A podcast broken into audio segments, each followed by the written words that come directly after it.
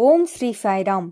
அனைவருக்கும் வணக்கம். சாயின் ஞான முத்துக்கள் பகுதி முப்பது. Sai pearls of wisdom part thirty ஏ.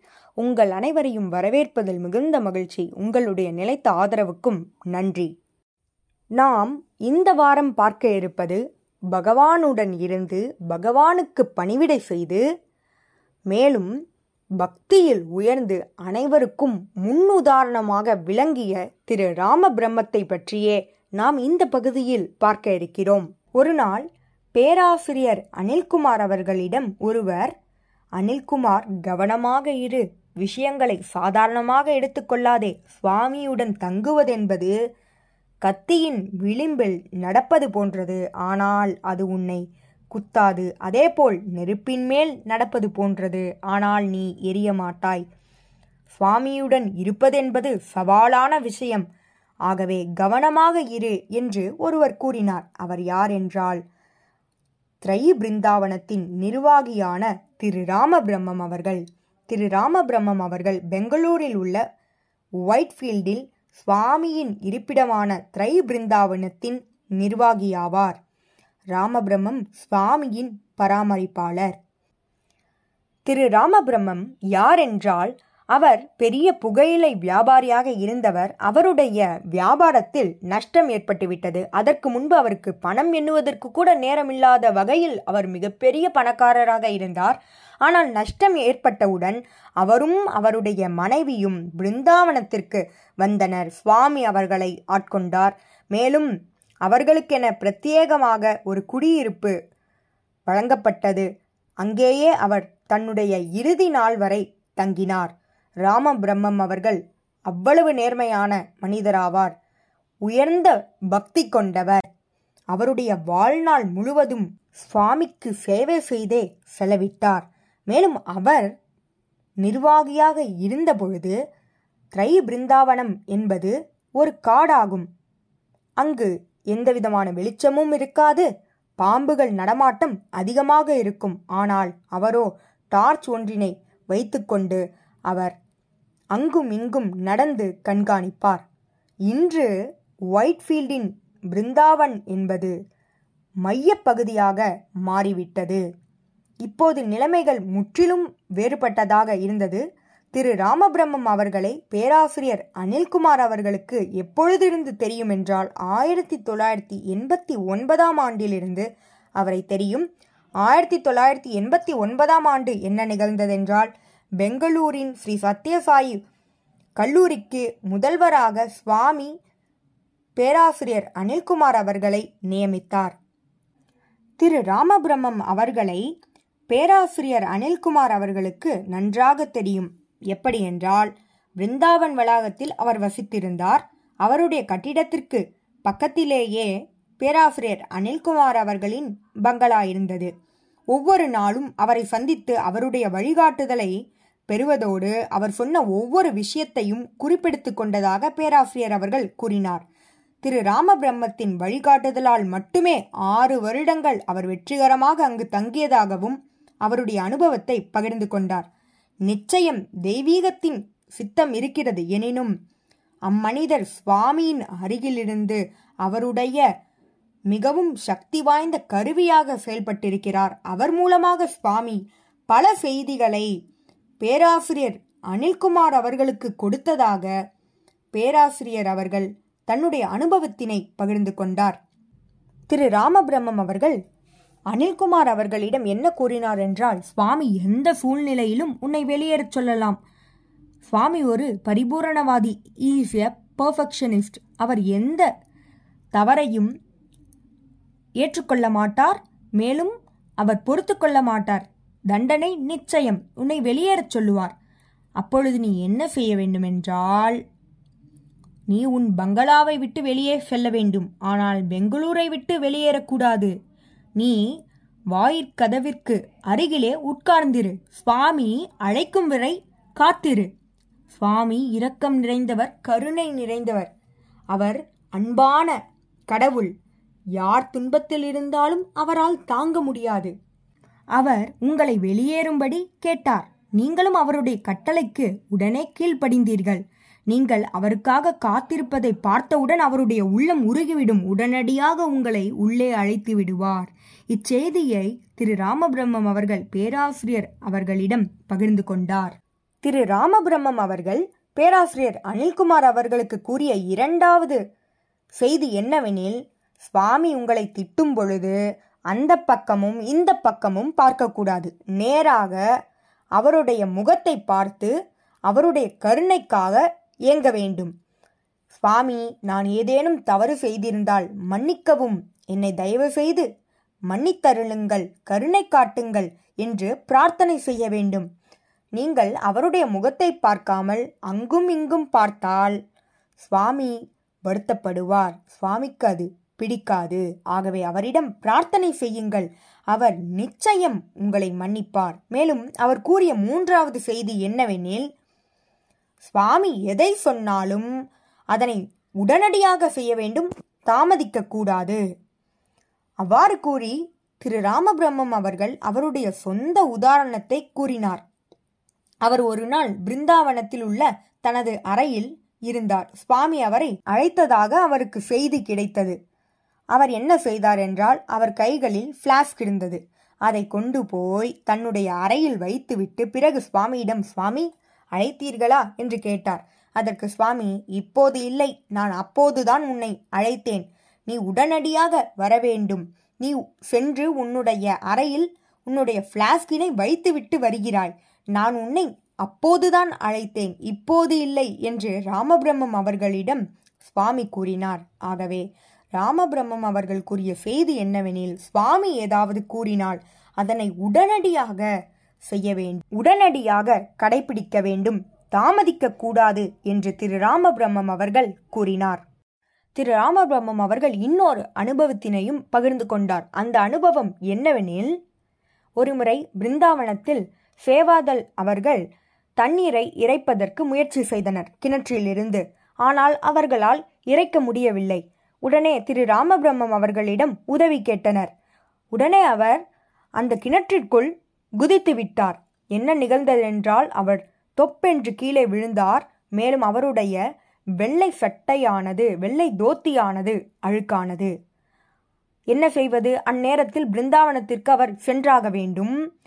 அந்நேரத்தில் சுவாமி அவரை அழைக்கிறார் என்ற செய்தி அவருக்கு கிடைத்தது. அவர் என்ன செய்தார் என்றால் அவர் சென்று தன்னுடைய உடையை மாற்றிவிட்டு பிறகு சுவாமியிடம் சென்று சுவாமி அழைத்தீர்களா? என்று கேட்டார். அதற்கு சுவாமி என்ன கூறினார் என்றால் ராமபிரம்மம் நீ அந்த கிணற்றுக்குள் விழும்பொழுது உன்னுடைய இடுப்பு எலும்பு முழுவதுமாக உடைந்து விட்டது அவ்வாறு உடைந்ததால் நீ மிகுந்த துன்பப்படுவாய் என்பதால் நான் என்ன செய்தேன் என்றால் அந்நேரத்தில் உன்னை காப்பாற்றிவிட்டேன். நான் என்னுடைய பக்தர்களை உடனடியாக காப்பாற்றுகிறேன். ஆனால் நீயோ உன்னுடைய சொந்த நேரத்தை எடுத்துக்கொண்டு சொந்த வேலைகளை செய்துவிட்டு பிறகுதான் சுவாமி அழைத்தீர்களா என்று கேட்கிறாய் என்று சுவாமி கூறியதாக ராமபுரமம் அவர்கள் திரு அனில்குமார் அவர்களிடம் பகிர்ந்து கொண்டார். எனவே திரு ராமபிரம்மம் அவர்கள் கூறிய செய்தி சுவாமி எவ்வாறு நம்முடைய பிரார்த்தனைகளுக்கு துரிதமாக பதிலளிக்கிறாரோ அதேபோல் அவர் நமக்கு இட்ட கட்டளைகளையும் கடமைகளையும் சரிவர ஆற்ற வேண்டும் என்று அறிவுரை கூறினார்.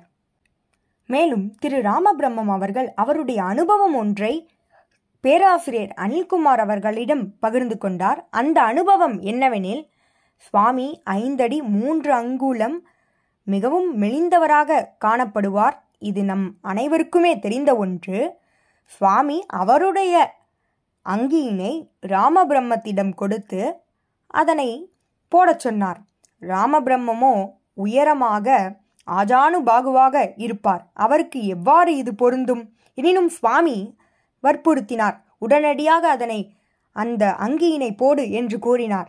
உடனே ராமபிரம்மம் அவர்களும் அந்த அங்கியினை போடத் தொடங்கினார். ஒரு சமயத்தில் சுவாமி என்னால் மூச்சு விட முடியவில்லை மூச்சு விட முடியவில்லை என்று அலறினார். உடனே சுவாமி போடு போடு பொருந்தும் என்று கூறினார். உடனே ராமபிரமம் அவர்கள் பேராசிரியர் அனில்குமார் அவர்களிடம் கூறும் செய்தி என்னவெனில் அவர் அந்த அங்கியினை போட போட அந்த அங்கியானது அதனுடைய அளவானது அதிகரித்தது. அந்த அளவானது அதிகரிக்க தொடங்கியது ஆச்சரியமாக இருந்ததாக திரு ராமபிரம்மம் அவர்கள் தன்னுடைய அனுபவத்தினை பகிர்ந்து கொண்டார். எங்காவது ஒரு துணியானது அதனுடைய அளவானது வளருமா?